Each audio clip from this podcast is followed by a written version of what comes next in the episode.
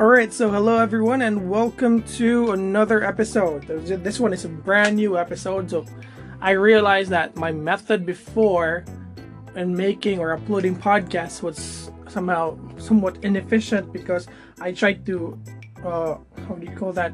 To merge all the segments into one episode. I did not know it would look like that. I really thought each segments would be like one different episode.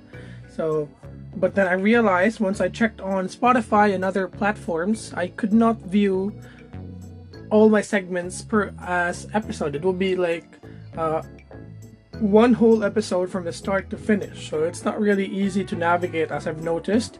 So I I've then decided that I would create separate episodes every time every time we have a new discussion. So we'll, that is right now you are now listening to the episode number two for for this subject. So so by the way, you are here right now to listen about the contemporary world, particularly on the subject of the global economy. So let's not add any more more talk since this is going to be a very long discussion about the global economy and in fact it's one of the one of the quite technical discussions on international or global globalization itself so, before we dive into the learning outcomes for this this this podcast, so one of the prominent features of globalization is in itself the improvement or the globalization of economy.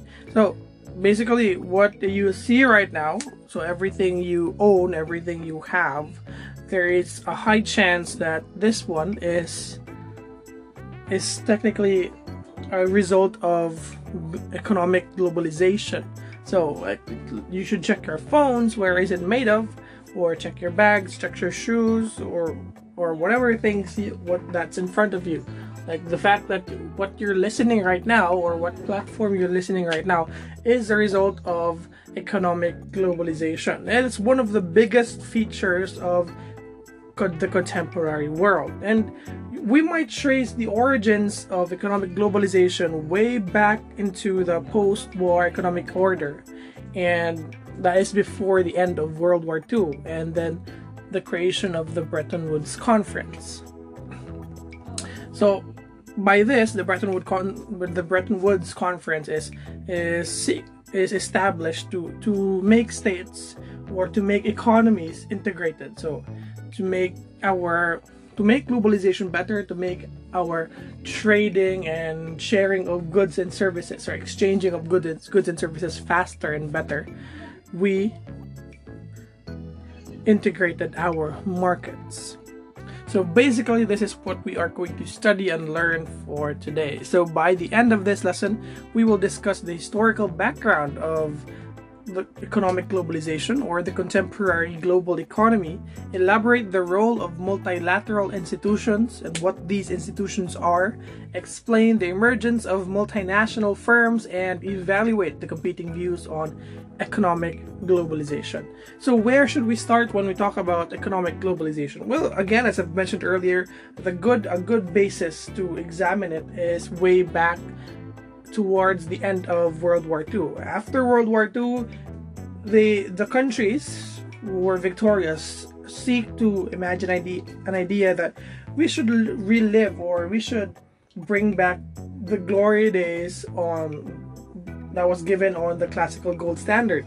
So like trade was very good and countries were economic economies were booming because we had a very integrated market from one country to another. So in order to do that, let's create another another way to integrate integrate our mar- markets and hence the emergence of the Bretton Woods Conference. So, what is the Bretton Woods Conference? So, what the Bretton Woods Conference is ba- basically is, it's of course a conference, a meeting with 44 allied nations or 44 countries who are part of the allied Allied bloc, and they decided to have a meeting. This is post World War II on July 1st to the 22nd, 1994, to talk about making a stable monetary system and an open trading system that will help prevent another Great Depression and of course promote freer trade and support economic rehabilitation efforts, especially for those who were ravaged by World War II, like for example Germany, Japan, the Philippines, etc. It now it then eventually led to the creation of the following institutions that we are, I believe, familiar of right now, like the World Bank, the International Monetary Fund, and the General Agreements of ta- Tariffs and Trade. So if you don't know these institutions, you should know them one way or another. You could look look it up on Google, but we will discuss more about them later. So first first institution that we're going to talk about is of course the IMF. I believe if you're Filipino, you're very much aware of it because it really played a very important role in our history, particularly on the 1950s to the 1980s and even up until today. So, it's an institution that supervises the fixed exchange rate system and help address countries' balance of payments problems. So it basically facilitates the international monetary system. So when we talk about regulating the dollar value from one country to another, it's the IMF and the World Bank who will compute those values and set the standards. So basically, when we we do exchange rates, that that that how do you call that? Um, that responsibility in, in dictating or telling how, or computing for what exchange value it your currency your your country's currency is in dollars is determined by general uh, particularly the IMF or the International Monetary Fund. So next we have the World Bank. It's it's created to rehabilitate states devastated by war and address poverty and of course give funding for development. So that's why when we talk about World Bank, it's where it's basically where countries, especially third world countries or developing countries, can ask for financial loans for development. And of course, one notorious uh, country that constantly avails for the services of the World Bank and IMF is particularly the Philippines itself. In fact, we have we still have uh, trillions of debt. I don't know the specific number right now, but we are still accumulating debt. In fact, Oh, I'm not gonna go into details anymore of the of the Philippine debt because it's gonna be a long discussion. And last, we have the General Agreements on Tariffs and Trade, or what we call as the GATT. So basically, GATT is there to create uh, a standard that would promote free trade and, of course, facilitate the free trade system. So basically, on especially particularly on World War II ones that happened or even before World War II, countries were very nationalistic.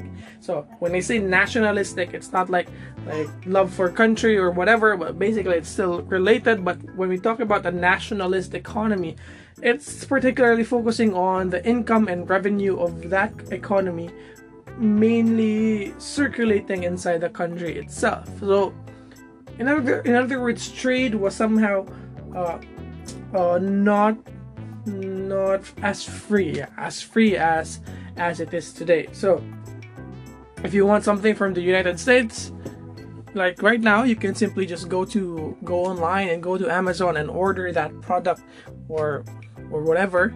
There's so many methods but back in when free trade was not a thing and uh, national economies were were the standard were, were what's what's appealing to, especially during war times. During war times, trade is not really a good how do you call that a good venture for merchants, but rather they really focus on national economies to develop their military. So they try to make more money in they try to keep the money inside the countries rather than circulating them in and out from one country to another. But after World War II, they tried to see that national economies are not always the greatest thing for country to develop. So they basically tried to make it a more freer and more more uh, less levied trade taxes and tariffs. So that's why the GATT existed. Also, we have another another institution that facilitates trade, and that is the World Trade Organization. So, unlike the primary three institutions, they they were established during or around the 1940s. The World Trade Organization is established in 1995. So, World Trade Organization technically focuses on promoting free trade uh, or liber- liberalizing trade and also settle trade disputes from one country to another. And also, World Trade Organization can can have a certain degree of power that would grant economic blockades or or penalties for countries who are not really into free trade or are, are very roguish about their behaviors in terms of of liberalizing trade. So technically, there is some teeth with organiza- uh, World Trade Organization. So let's take a look at historical development or the historical background of what shaped our uh, uh, contemporary global economy that we we we live in right now.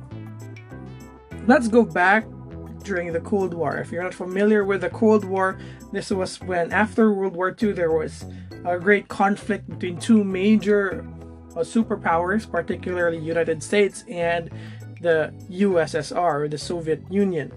So during this period, the United States took an active role to manage the global economy. Uh, that's also basically why the Bretton Woods Conference was was held in the United States. So U- US then announced the Marshall Plan to help Europe. So, what is the Marshall Plan? Well, the Marshall Plan is also known as the European Recovery Program. This is made or established by the United States to give aid for Western for countries in Western Europe that were were ravaged or destroyed by World War One.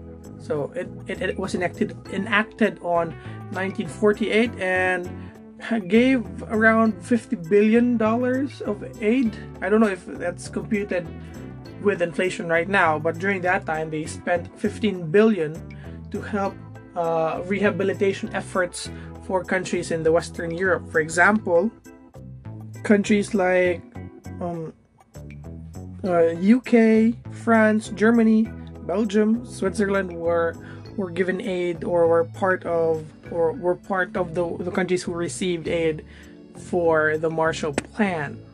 And going back, so it supported the Bretton Woods system since the post war international monetary system depended on the US dollar. So if to to give a basis what how different the Bretton Woods system is. So back in the classical gold standard where basically what Bretton Woods is trying to replicate to, to, to replicate how efficient trade was during the classical gold standard. So basically when you have money, so that certain number of money, that monetary value is backed up by its weight in gold. So let's say for example, uh, in Philippine context, let's say 1,000 pesos is around let's say um, 10 grams of gold so that's basically how it works but the Bretton Woods system works differently because instead of using the gold or pegging the gold as the standard they use the dollar instead so basically saying that your value or your currency of your money is backed up or is pegged in not anymore the gold but on the dollar. And of course, the dollar, the, the dollar that United States has, is based, of course, in the gold reserves that it also contains. Of course, to make to to avoid inflation of, as well. So it was then because of the Bretton Woods system that it first fully negotiated international monetary system. So the cash exchange or like money exchange or trade was somewhat functioning during this period and and and were flowing because of of the Bretton Woods system. And of course, you would argue that oh, it's it failed sometime in the future, right? Of course, it will fail, and we'll get to that eventually. But basically, the Bretton Woods system has two main goals to achieve. First is to create a stable international monetary system. So what is the international monetary system in the first place? We've been talking about that a lot now. So what is it? So basically it's it's how countries manage the exchange in terms of the value of the money. Let's take let's take for example, uh, how would I determine how much my one peso is worth when I go to another country? So if we make it based on the direct exchange, so it, it's pretty much subjective. Like for example, if I, I go to Japan and I'm bringing 10,000 pesos with me, how do I know that how much will my 10,000 pesos be worth? If you without without the US dollar as the exchange rate. So it's it's going to be subjective, right? So Japan and the Philippines can decide bilaterally. Oh, let's decide with one another how much the exchange value of it will be. So in that case, Japan will have to decide on various countries simultaneously as well. So Japan needs to decide how much its exchange rate for South Korea is, for China, for for US. So it gets a little more complicated because there is no standard.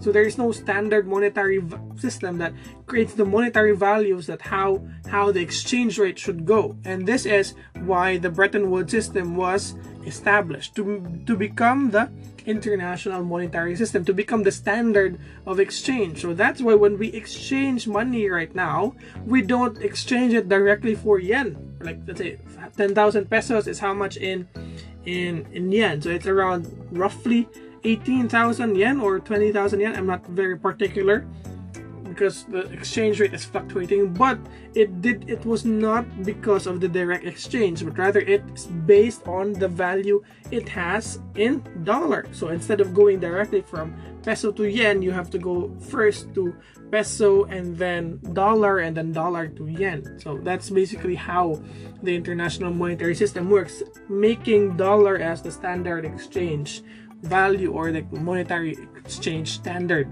so that was also the same back in the classical gold standard where it was gold that created the value of exchange rate. So in other words, how much uh, how much grams of gold can I buy using my currency? So that is your fixed exchange value. So technically your your money is priced in the weight in gold so that you can use that as the basis for to, for you to exchange monetary currencies. So with this, using the dollar as a standard, exchange rates become manageable.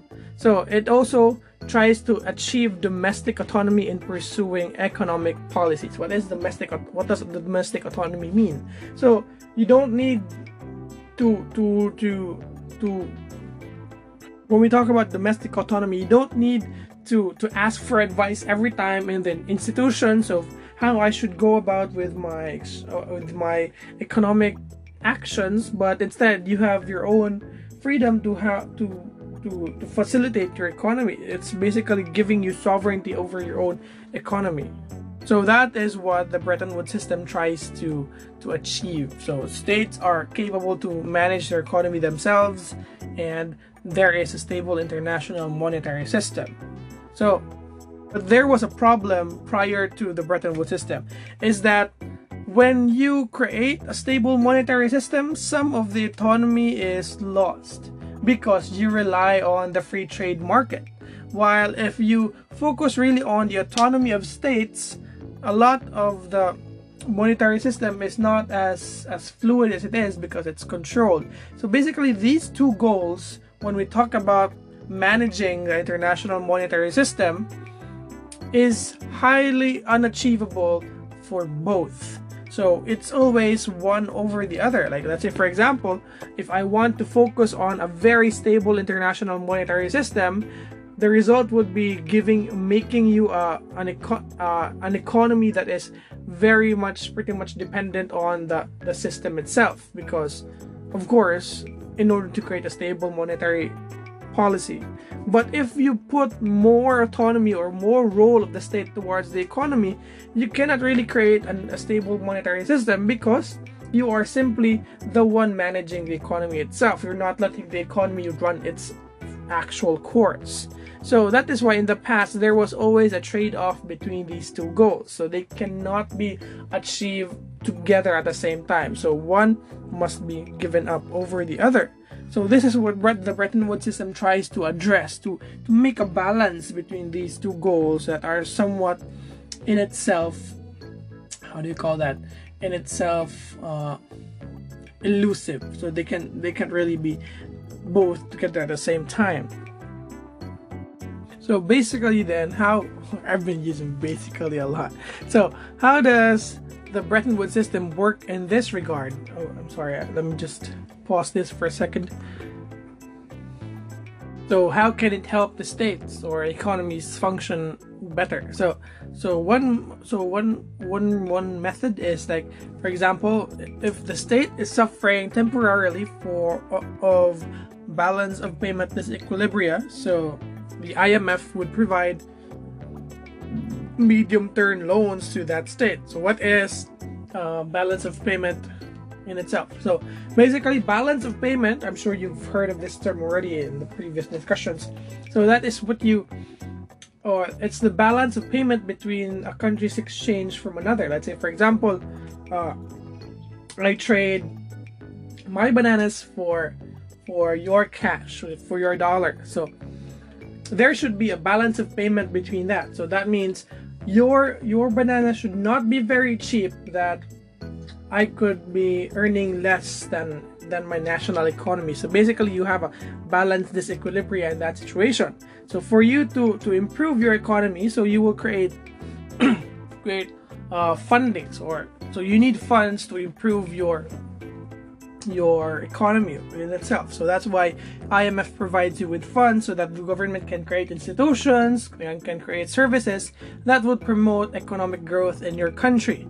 And if this, the country itself is suffering from a fundamental balance of payment problems, like it's not anymore disequilibria, it's simply just because the state is facing uh, so many mm, problems in its economy.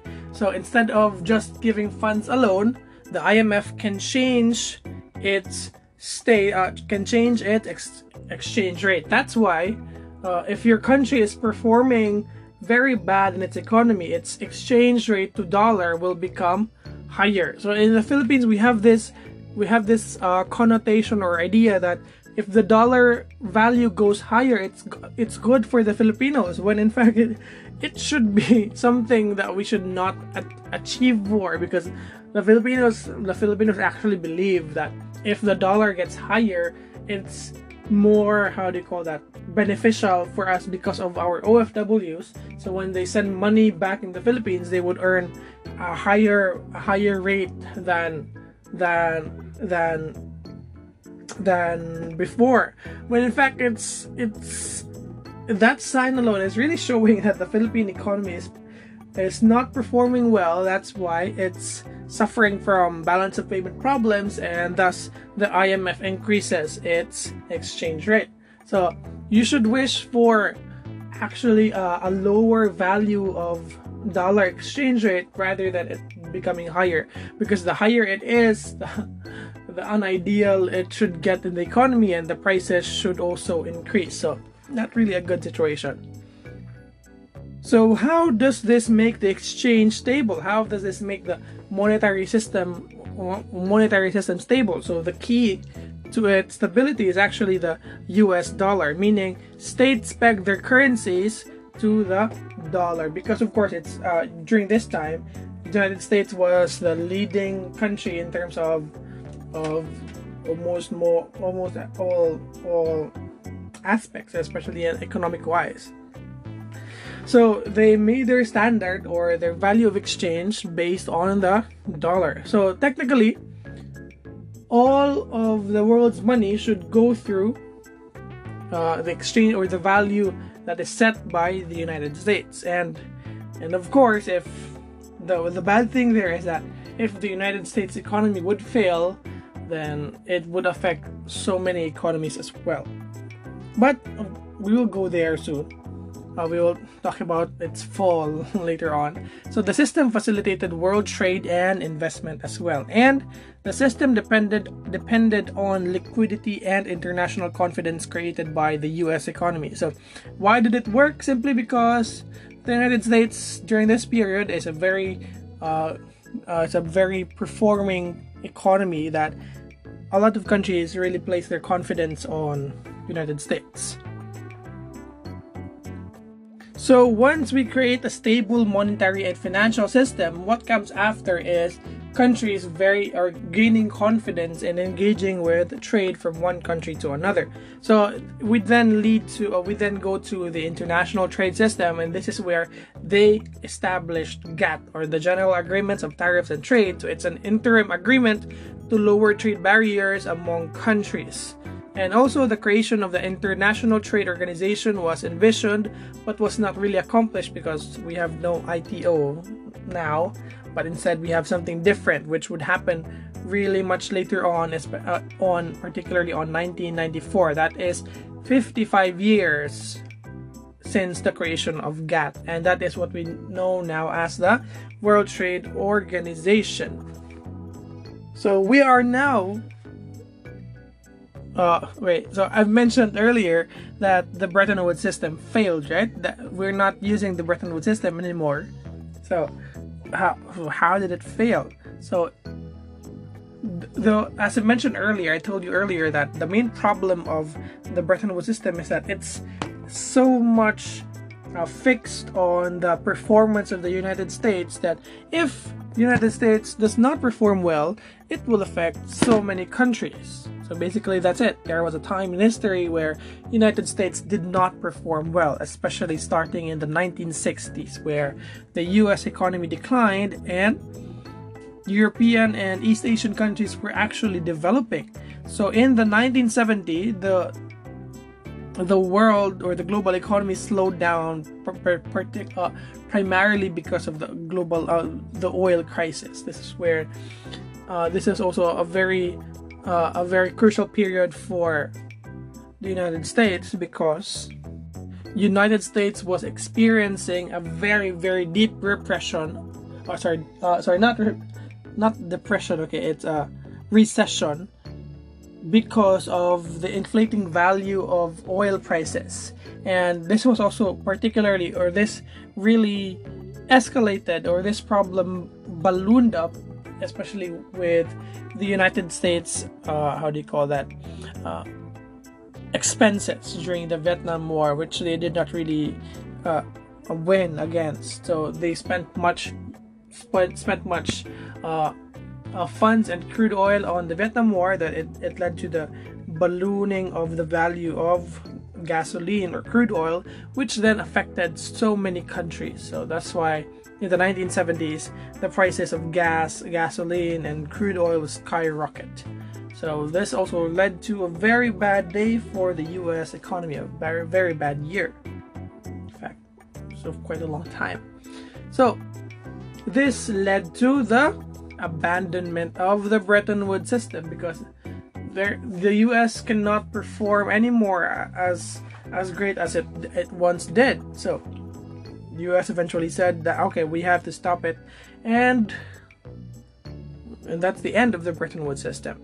So, in the trading system, while at first states states adopted free trade policies, they eventually pursued protectionist policies such as subsidies and export restraints. So, this was also not really good for other states because they really don't have or their their confidence in trading with one country to another somehow lessened. So they opted for protectionist policies and started to to have very nationalistic economic policies to to further uh, protect their own economy. So I've been mentioning about protectionist policies and and free trade. So what's the difference between these two? So when we talk about uh, protectionist policies, these are policies that really uh, promote national economic growth and disregarding the international economy or the international market. So basically, these are economies that focuses on developing their own economies internally. So they do not really rely or engage with free trade. While free trade economies or we could also call liberal policies focuses on free trade interactions because it's cheaper, it's faster and it's it's to a certain extent better especially for already rich countries, but this is not the case for poor countries. So let's try to discuss or enumerate one by one what these two are.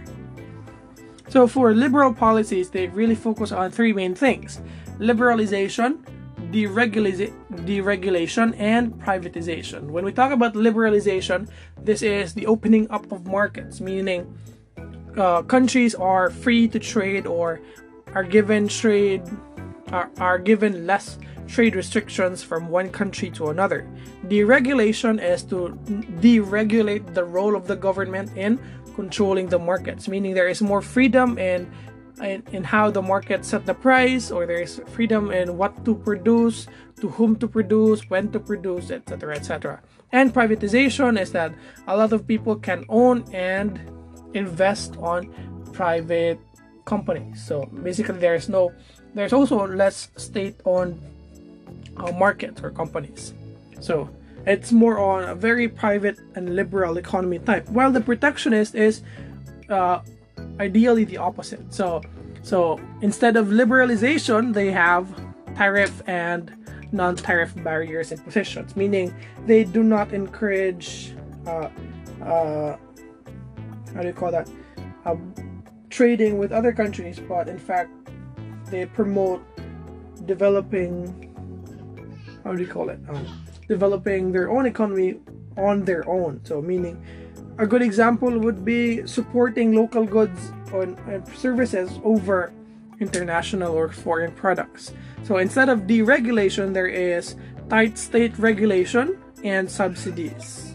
So, so countries who are which are very protectionist tend to focus on giving more subsidies for the government uh, for the for the market let's say. For example uh, i believe that my my booming market or industry in my country is farming or agriculture. I'll give subsidies so that these countries or these these industries can develop on their own and and create more or a better performing market for for my country for my economy.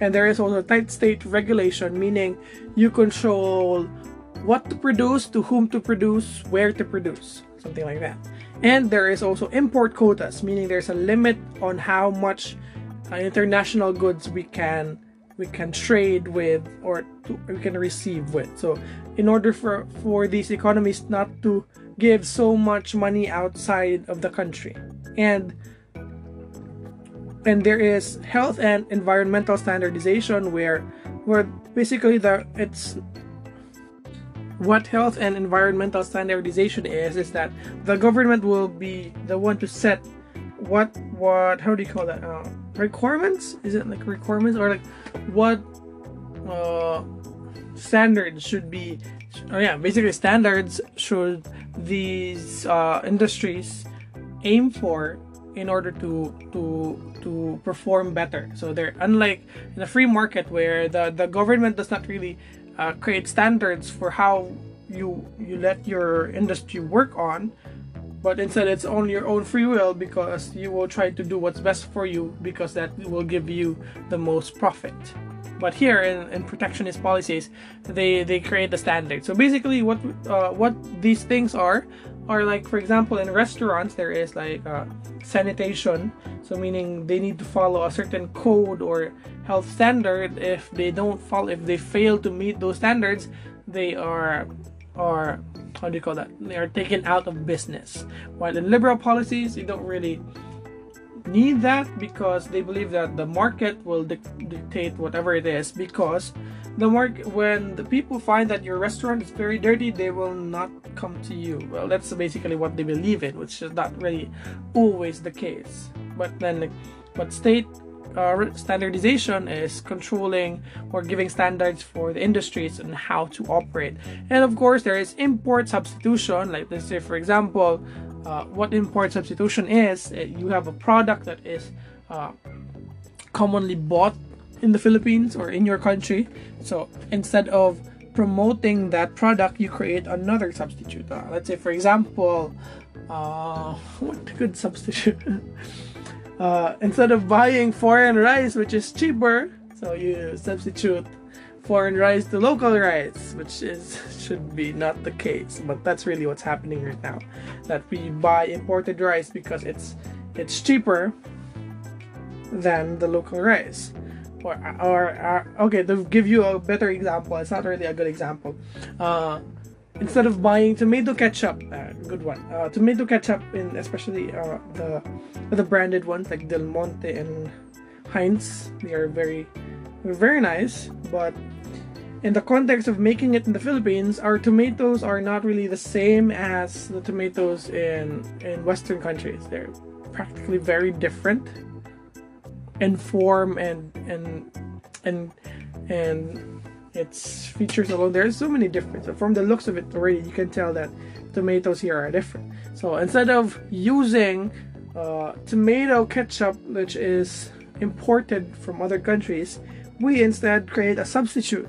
So we use our own banana ketchup. So that's a good example I can give you for import substitutions. And I've mentioned earlier, right, that GATT was like aside from the Bretton Woods system, also GATT was was is not present until today, and in fact, it was replaced by the World Trade Organization. It's simply because GATT was unable to keep countries from adopting protectionist policies, and particularly on agricultural and textile industries, which is the main source of exports from developing countries. And it was also not well in settling trade disputes. So basically, it, it the purpose of GATT existing was not really realized because because the countries prefer trading or prefer prefer having tariffs because it it really boosts their economy better because they're putting more money than free trade. So GATT was really not not realized. This led to developing countries to establish a new international economic order to protect the interests of developing nations, though it was also not successful. So, reasons for not being successful is that the General Assembly in the United Nations could not really Im- implement. It, it, can't really force these countries that no, you should do this, you should make your economy like this, you should. Well, you can't enforce because of the concept of sovereignty. Only, it's basically like um, if you want it, you can do it, but you're not required to. Like, yeah, we can sign that. We can be signatories of that, but then like, it's up to you to follow it or not. That's basically it. That's that's like how China also, even though it loses the Hague ruling, it asserts that the Hague ruling is not really that binding because like we don't feel like it's binding. That's basically China's own version. So the General Assembly cannot implement uh, certain uh, liberal policies for trade because it cannot force countries to like say, okay, be a liberal economy. Uh, no, we don't like to be. We, don't really care. You can't force us. Otherwise, that that is an invasion of sovereignty. Where like we're violating our sovereignty as states. And also, there were very unsympathetic ideologies in US, UK, and Western Germany, which eventually led for the United States to shift policy, especially in the 1980s. And it is also 1980s that the Philippines experienced the debt crisis. So basically, we experience how bad the World Bank can be or the IMF can be in terms of the situation.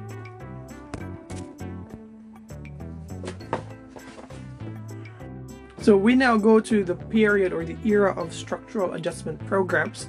So before the 1980s, so around the 1960s and the 1970s, since uh, US and European countries are the main players in the economy, there were also the what? So aside from the institutions like World Bank and IMF, who which facilitated the development of certain countries, they also participated and facilitated growth in on capital market. So a good example of that would be how how US gave so many foreign direct investments for Japan and Germany, for example.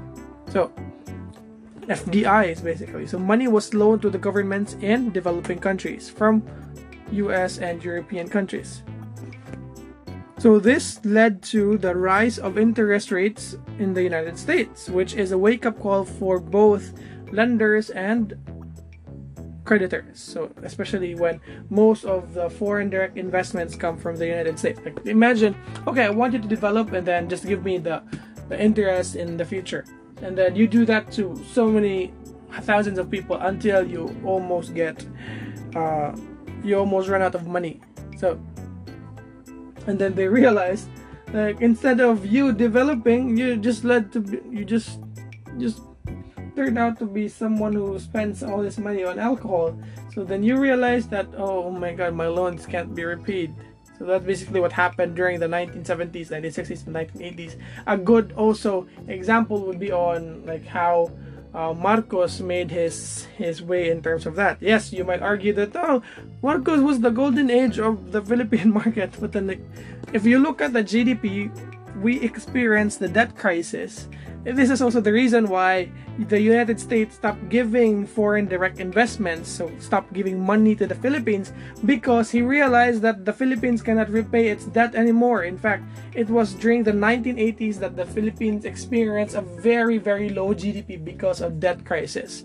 This was up until the end of Marcos's regime and it only rose up again after his his presidential term. So, you might argue that oh, but Marcos made many in- infrastructures. Of course, that's the role of the president. Who can you give me one president that has not made uh, uh, industrial or like uh, infrastructure? In fact, he he is the one with the most in the longest term, and it would be crazy enough for people voting for this kind of person who has not made any infrastructural uh, projects. So in that span of time he should otherwise there's no way to to see where the money he, he is stealing is uh, to be shown so basically basically during the 1960s and 1970s countries like US, European countries, the IMF and the World Bank were constantly giving the Philippines country because it showed that it can develop. But later on it it really it eventually seemed to to look into that yes we have made many infrastructures but then we also realize that that our debt is also increasing and then like where is the outcome? So why if you believe that this was the golden era of marcos why did he create such a very low gdp why did we experience the 1980s debt crisis? So let's say for example he was still the president later on. So there's a good chance that we are not able to rise up from from how we failed. So you might argue that the first two terms of that president was good, but of course, it's too good to be true, and you're not supposed to have a president forever. And yeah, so whether you like it or not, he is really the reason why the 1980s debt crisis happened in the Philippines, and a lot of those debt problems are still uh, present until now, which makes the Philippines very hard to rise in terms of development. So let's take, for example, South Korea. Although these presidents were were as corrupt, but it also showed that all the money that uh, it also showed that even though this was a harsher political environment, or in fact, it's just even as harsh as the Philippines because of corruption, it's still able to develop because it was able to allocate all its funds and also uh, made a better return of investment. Unlike the Philippines, where most of the money is still unaccounted for right now, especially the money stolen around the 1980s. So it's pretty much difficult for the Philippines to rise up again. But anyway, this is not a topic about that president. But whether you like it or not, he ruined the economy in the 1980s. Whether you like it or not. So if you don't believe me, look up the Philippine GDP during that time. So Google it. So 1980s Philippine GDP and see for yourself how low that number is. So I don't need to explain any more further on that situation. So let's continue. This then eventually led for the IMF to call in and stop make giving countries loans especially for those countries that cannot develop Philippines for example so this led for the IMF to change or to add its rules that it should ensure countries that they they make structural adjust- adjustments. So what are structural adjustments? Changes in their economy. So in order to avoid recession and ex- inflation. So it entails reducing inflation, government expenditure, and the role of the government should be ascertained. So it also includes liberalization, privatization, and deregulation, and eventually the establishment of the Washington Consensus. So, what the Washington Consensus is, is basically it's not completely like the Bretton Woods Conference, but it's it's like the standard of like saying, oh, we are developing country. The United States is a developed country. For you to become developed too, follow the Washington Consensus. It's like a roadmap or a pamphlet how to develop your country, but it's not really that completely efficient, especially for the developing countries. But basically, that's it in a in a in a nutshell.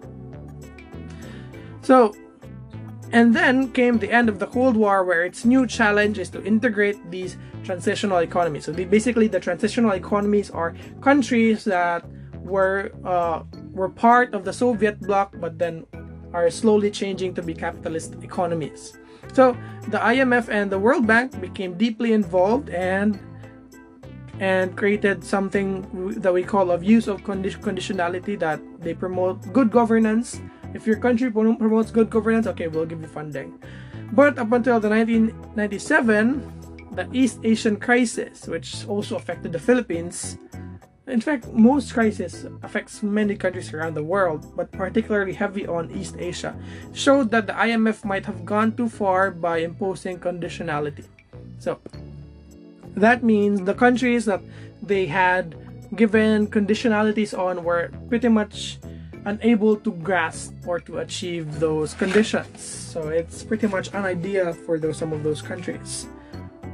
Plus, of course, what happened in the 2007-2008 global financial crisis, it further defined the role that not really all the countries can follow the standards given by the IMF in the Washington Consensus.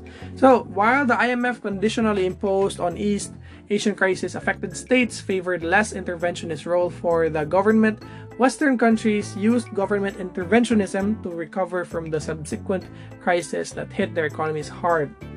So, the this, that's why this was very difficult for the East Asian countries because they tried to replicate the role of the Washington or the, the method of the Washington Consensus, where it's more on liberalization. But then it did not really work because Asia is not is not the West, uh, simply speaking. So the West was able to recover from the East Asian crisis, but it did not recover from the from the oh, East Asia did not recover from the crisis as quickly as the West did. And to top it off, what happened in the 2008 global financial crisis somehow sealed the deal with with the impression of the conditionality of the IMF, which really shows that what you're doing is not feasible. Like it's it's never gonna happen, whether you like it or not. So, and also, of course, in the 2012 eurozone crisis, which also led to the what we now uh, popularly know as the Brexit. So one of these, not really entirely, but the 2012 eurozone crisis gave a very strong impact on why Britain should remove itself from EU. So this shows that uh, this standard or this very liberal type of uh, global economy is not very much efficient for countries. And oh, although you might argue that oh, Taiwan was able to progress, um, Japan was able to progress, South Korea was able to progress, uh, Singapore was able to progress. But how about those many many states that were not able to progress, that are still filled with uh, wars, that are still filled with uh, proxy conflict from one country to another. So how about them? Are they not part of the criteria? Are they not showing that what uh, the system that you're trying to impose of them on them is not really re- reproducible or repli okay it's not really something that you can make again so while east asian economies were prevented to intervene in the economy to help it recover western countries use massive stimulus package and bailouts on affected firms so so basically how do you call that so like for example when your bank becomes bankrupt because of the financial crisis, it will be your country to bail it bail it out to, to prevent bankruptcy. So which of course reduce the money of that certain country. So since the West was able to to rise from that problem, so the countries in East Asia were not really or were really having a hard time in solving that crisis, they created what we call as the Chiang Mai Initiative. So it's basically a multilateral arrangement among ASEAN countries, including China, Japan, and South Korea, and Hong Kong for the provisional financial support in the US dollar through currency swap transactions. So basically for us to to survive from the East Asian crisis, so we we banded together as ASEAN including non plus three ASEAN members, China, Japan, Hong Kong, uh, South Korea, to help uh, bail out one country to, from another, especially from financial trouble. So, like sharing funds. Let's say, for example, uh, your classroom is facing uh, so much problems in debt, or like let's say, oh, this this this this house is, or my neighbor has not no more food to to eat for the whole month. So the people in the how they call it in the sitio or the barangay give money for the person for him to to support for a certain month month until he gets to have a job and then helps the community as well. So whenever somebody faces that problem he will also chip in. So it's basically like communal state version service so now it was pretty clear, especially in the East Asian crisis, that the International Monetary Fund is not really that reliable of an institution. There was still the World Bank who who has like some some sense of merit in the international arena.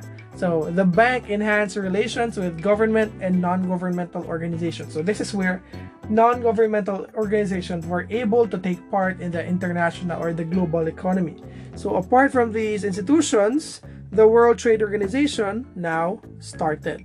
So the WTO, which is so now we are around 1996 at this time when we're talking about this.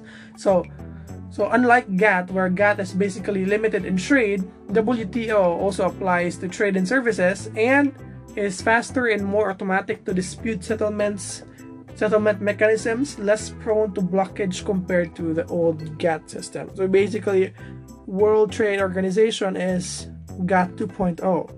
So their presence is another feature of the contemporary global economy. So, so sorry. So now we go, as I've mentioned earlier, that since during this time, uh, the World Bank introduced like the role of uh, non-governmental organizations. This also introduced the role of the multinational corporations to set the, the image of the global economy. So their presence is another feature of the global contemporary economy. We're almost done with our discussions.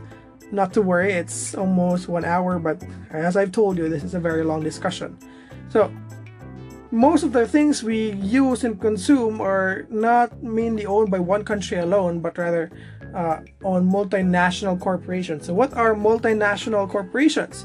These are companies or organizations that own or control overseas companies or productions or services facilities in one or more country than their own their home country. A good example they're also called as transnational companies, and you might be confused later on. So a good example would be McDonald's, where it has so many branches all over the world, but it's the same McDonald's. Starbucks. Basically, any international brands that you know of that's likely to be part of an MNC. So MNCs are engaged either in foreign direct investments or FDIs or portfolio investments. So I'm not gonna go go explaining what FDIs and portfolio investments are, so you can look it up on yourselves and since to, to lessen our discussion time. So FDIs basically in a nutshell, this is this is money given our entry of money given by states as an entry into a business enterprise from one country to another. Let's say, for example, uh, uh, for Jollibee to operate in in UK, so Philippines will give uh, an FDI, so like so that they will okay, we will allow this enterprise to enter our country. So portfolio investment is a passive investments on securities in a host country. So basically, in forms of stocks and bonds. So like they will okay, this is our way to show that we are interested in supporting you, so we have a portfolio investment.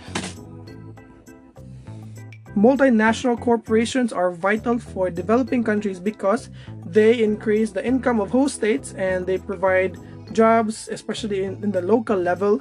And among others, they also create a, a global market that is somehow attainable by the local the local the local people in that area so for example like uh, a good example of that would be um, uh, 7-Eleven so back before 7-Eleven existed in the Philippines there is no way to really avail of their services but since because of 7-Eleven branched out so it, it became better Alright, so time check, it's already 55 minutes. It's very, very long than my standard 30 minute discussion. So I will just cut short the discussion for now and I will create another one where we will talk about the theories of economic globalization. So it's over, we're almost at the end, so it's going to be a shorter discussion, but I will just give this to you or post it right now so that you can listen. All right, so thank you everyone for listening again.